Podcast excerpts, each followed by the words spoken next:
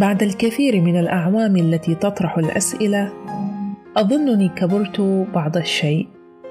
لا أقول تماما ولكن أحسبني كبرت في فهم الأشياء ودوافعها والرضا بوجودها. والحقيقة أن أهم درس تعلمته على الإطلاق هو الإقرار بأنني وجود بشري هزيل. وأن جهلي في تعاظم مستمر مهما ازددت علما وحكمة. يؤرقني ذلك كثيرا لكنه كذلك يجعلني أتواضع وأنا أفكر بسذاجتي.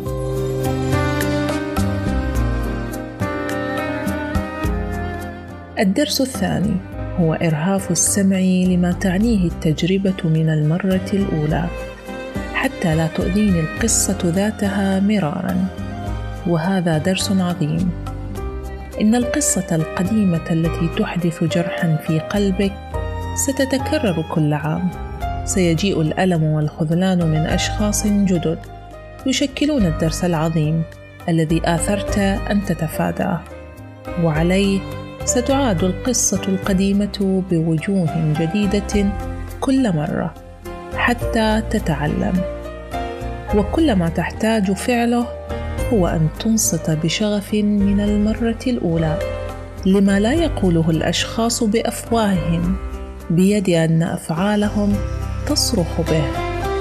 عندها فقط ستتمكن من أبكار نهاياتك الخاصة التي لا تجرحك. الدرس الأخير. الدرس الأخير هو ضرورة الاعتراف بأنك عديم السيطرة على مجريات الأمور. صدقني أنت لا شيء في هذا الكون الشاسع. أنت أقل من لا شيء وتلك هي الحقيقة المرة الحلوة التي تعفيك من دور دون كيشوت محارب الطواحين. لن تستطيع منع الأشياء من الحدوث أو تغيير العالم. إن جل ما تحتاجه أن تغير نفسك على أمل أن يفعل ذلك الكثيرون فيتغير العالم دفعة واحدة.